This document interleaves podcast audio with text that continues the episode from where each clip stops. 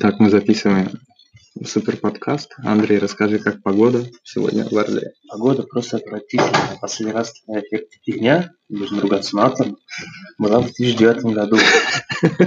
Серьезно, где зима? Я вчера шел по улице, говнище, такое ощущение, что сейчас март месяц.